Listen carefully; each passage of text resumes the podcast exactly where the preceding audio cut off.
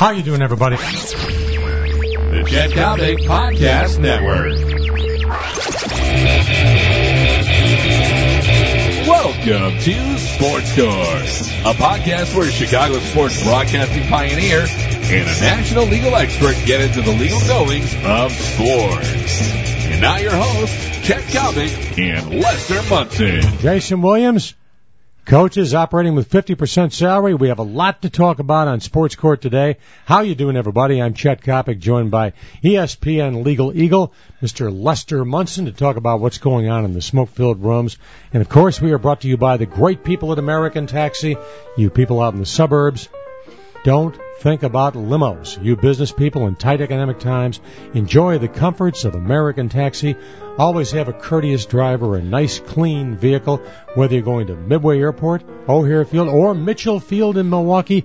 American Taxi is the way to go. Lester, after what seems like uh, roughly five decades, Jason Williams is now wearing uh, an orange jumpsuit. Uh, what do you have the over/under on as to uh, how long uh, Williams, who uh, whacked uh, Gus Christofi during a night of uh, frivolity at his New Jersey mansion. What do you have as the over/under on how much jail time he'll actually do? He's going to do probably three of those five years if he continues to have the personal difficulties that he has manifested in the last few months. He could end up doing the whole five years. Here's a guy who has been as erratic as anybody can be. Uh, he's going to be in a state prison in the state of New Jersey. This is not a good place to be. Is that the prison in Rahway? It, I think that's maximum security. I'm not sure he qualifies for maximum security because the sentence is too short. So he'll be in some medium security. Then, if he gets in trouble, then he could end up in Rahway. Because I'm thinking about Rahway. That's where Rubin Hurricane Carter was, and I've heard that Rahway uh, is the worst thing you'll find next to Texas. uh, Hurricane Carter was indeed there. Uh, Bill Nack, the great Sports Illustrated writer, former SI writer, wrote a wonderful piece about uh, Hurricane in his cell, awaiting the riot among the prisoners that he knew was coming, preparing himself, making sure that all that his memoir and all of his stuff was protected. And guess what? None of the prisoners messed with him during the riot. Is that a surprise to any of us? No. Uh, you know, by the way, that reminds me of a great line that uh, David Letterman had on his show a couple of years ago when uh, Paris Hilton had to do about 15 days in uh, prison. She, he was talking about the uh, top 10 things that uh, Paris would uh, miss about the joint. I think number four was arriving fashionably late at lunchroom at arriving fashionably late at lunchroom riots. and she would know how to do that. Give me, give me a, a ballpark once again. How much do you suppose Jason Williams spent on legal fees in an effort to avoid incarceration? Uh, he had some very good lawyers. He had both a Washington D.C. firm and a firm from North uh, Jersey. They did a great job for him. They caught the prosecutor hiding evidence. Here was Jason Williams accused of hiding evidence of the killing. They caught the prosecutor hiding evidence. That led to this long delay. That led to a not guilty verdict on some of the counts. But he had to have spent at least four or five million dollars on this defense over the years. Now he started out with an awful lot of money with a beautiful mansion in New Jersey. Now he's down almost to rock bottom. He's uh, he's in the middle of a divorce that will probably dispose of whatever else he has left. So at this point, we can declare that uh, once Jason Williams uh, steps out from uh, incarceration, he will be dead broke. I think he will be. He'll, he'll uh, well, whether he will be so in such bad shape he has to go through bankruptcy, I don't know yet. We'll find out. Um, and think of it, Chet, this is a guy who had really a very promising situation in broadcast. He was a great Oh, personality on the air. He had this great look about him. He certainly understood the game of basketball. He was a shrewd and smart player. And look what he has done. Uh, with a little alcohol and and a terrible night with the Globetrotters and the chauffeur. You know, uh, Lester uh, Curley Boo Johnson, the former Harlem Globetrotter, called me uh, uh, the night before Williams' uh, sentencing and said, I, "I'm now prepared to write my book because, as you know, that night a number of Harlem Globetrotters were the guests of uh, Jason Williams at his mansion, and Boo Johnson was witness to." Uh, uh, Jason Williams whacking Gus uh, Christofi. In fact, uh, you know, Curly called me that night, just absolutely frantic. And I honest to gosh believe that to this day, psychologically, Boo has never gotten over it. Well, th- think of what happened. Here you have a guy with a shotgun. The chauffeur is standing no more than three feet away. You hear this shot go off, and you see a bloody. I, I, I it would it would cause you to. Uh, it would alter your life. There's no question about it. Hey, my friend, uh, the National Football League. I'm going to ask you point blank. 2011. What are the chances? Are they significant that the National Football League and the players will be stupid enough to create an environment in which there will be no football in 2011? I think that is a very good possibility. I would probably even call it a probability. The contract expires on March 31, 2011. On April 1, the very next day, I would expect to see the National Football League lock out all of the players who are then under individual contracts. There would be no, what do they call them? Organized team activities. Right. They would come to an end. There would be, I'm not sure what would happen to the draft that summer, but can there be a lockout? Yes. The National Football League has been getting ready for this for more than a year. They are, they are signing up all of the coaches with lockout clauses and they have hired some lawyers the Proskauer firm, a guy named Bob Batterman, they were the masterminds of the NHL lockout. So the National Football League is ready and willing to start the lockout in April of 2011. All right, uh, I would say this. You have a lot of uh, football players carrying heavy debt, big cars, uh, illegitimate children, big homes, etc., cetera, et cetera. At, at some point, Lester, the NFLPA just has to bend. It has to play football in 2011 because the rank and file will scream bloody murder. It has to play.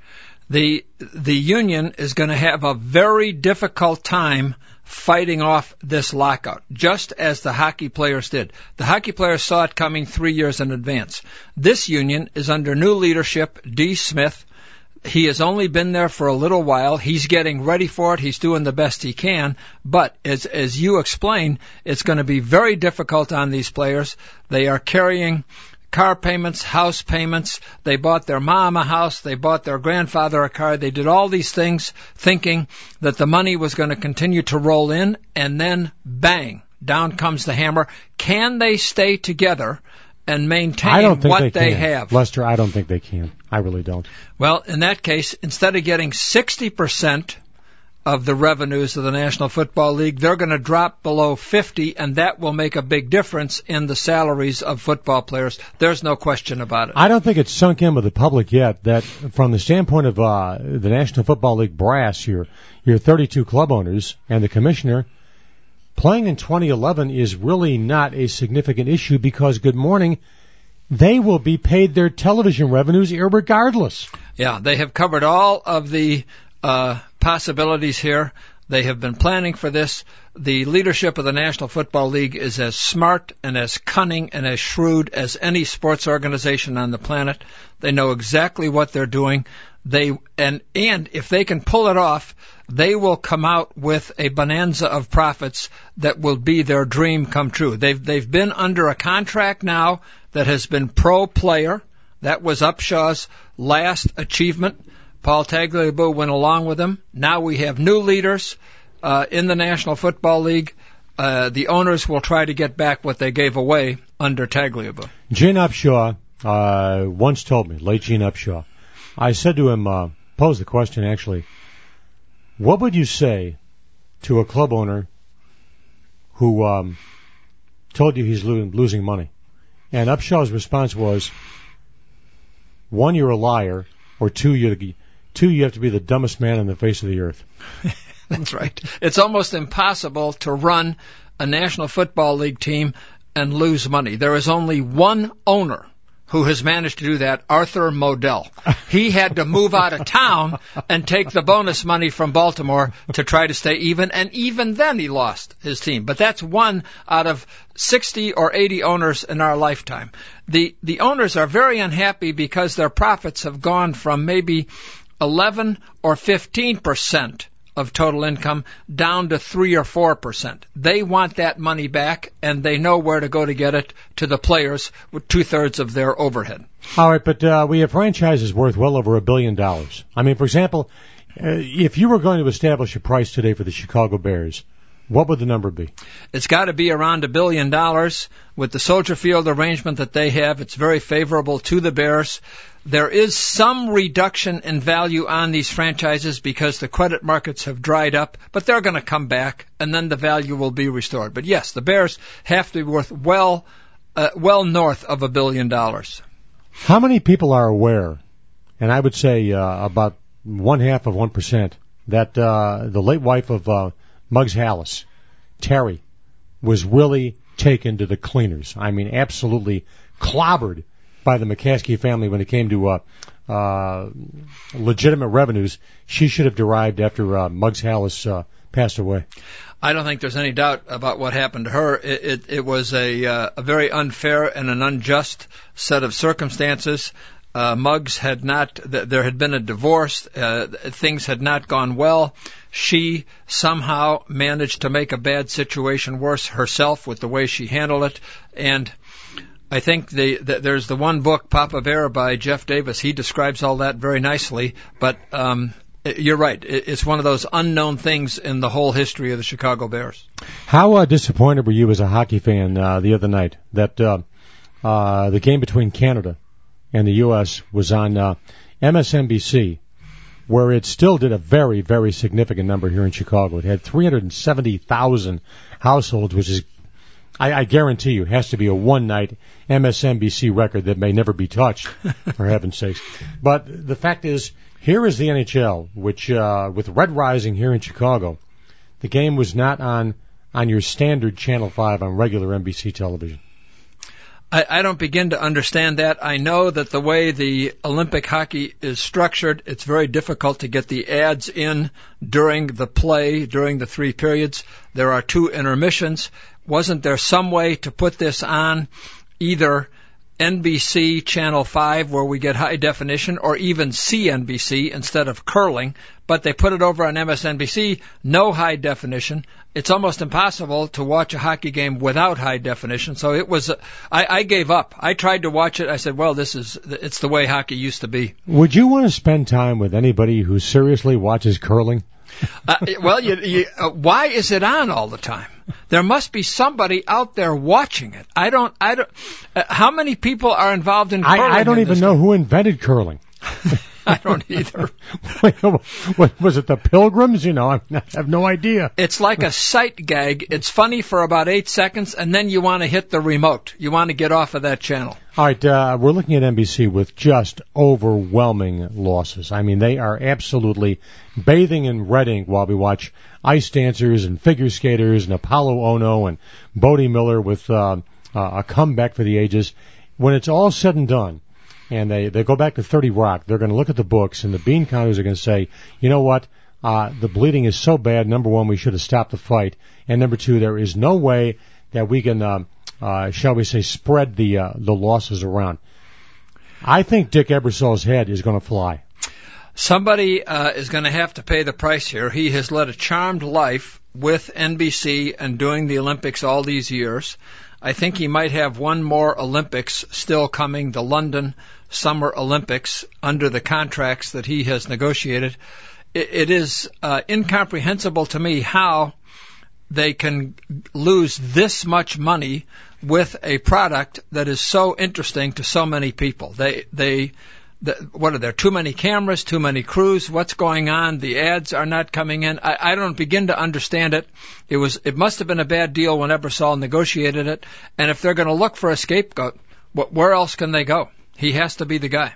Um, and this is the very same Dick Ebersol who roughly a decade ago teamed up with uh, Vince McMahon and put 50 million bucks down just to get a ridiculous concept called the XFL started. Now, I mean, I mean, the, the law of average says, Lester, you don't even survive the XFL, and he's still there. He's still in charge of the Olympics. Right. Still in charge of their sports division. And this has happened under different ownerships of NBC. Somehow, whoever owns it, GE, and so uh, going back in history, they all are impressed with him and with the way he has done things. The XFL has got to be one of the great disasters Oh. in the history of commercial television, and and there he is. Uh, maybe he can survive this. I don't know. There's something about the Olympics. Things go wrong, and yet everybody involved in the Olympics does well. It never sticks to anybody. There's some weird thing going on here. You know, uh, it, it's funny because right now, Apollo Ohno is a major, major global figure. Oh yeah. But in three weeks, he can walk through O'Hare Field and nobody will know who the hell he is. Right. no, that that there is a half life to these things. The uh, and I'm sure that's true of some of the ice dancers and some of these uh, the luge, uh, all these goofy things. It's a lot of fun to watch them, but all of a sudden it's over and then you forget all about it for another four years. All right, uh, Lester, one final note about pro football, going back to uh, the possibility of a lockout. You tell me that NFL assistant coaches right now are signing contracts that contain a very unique clause.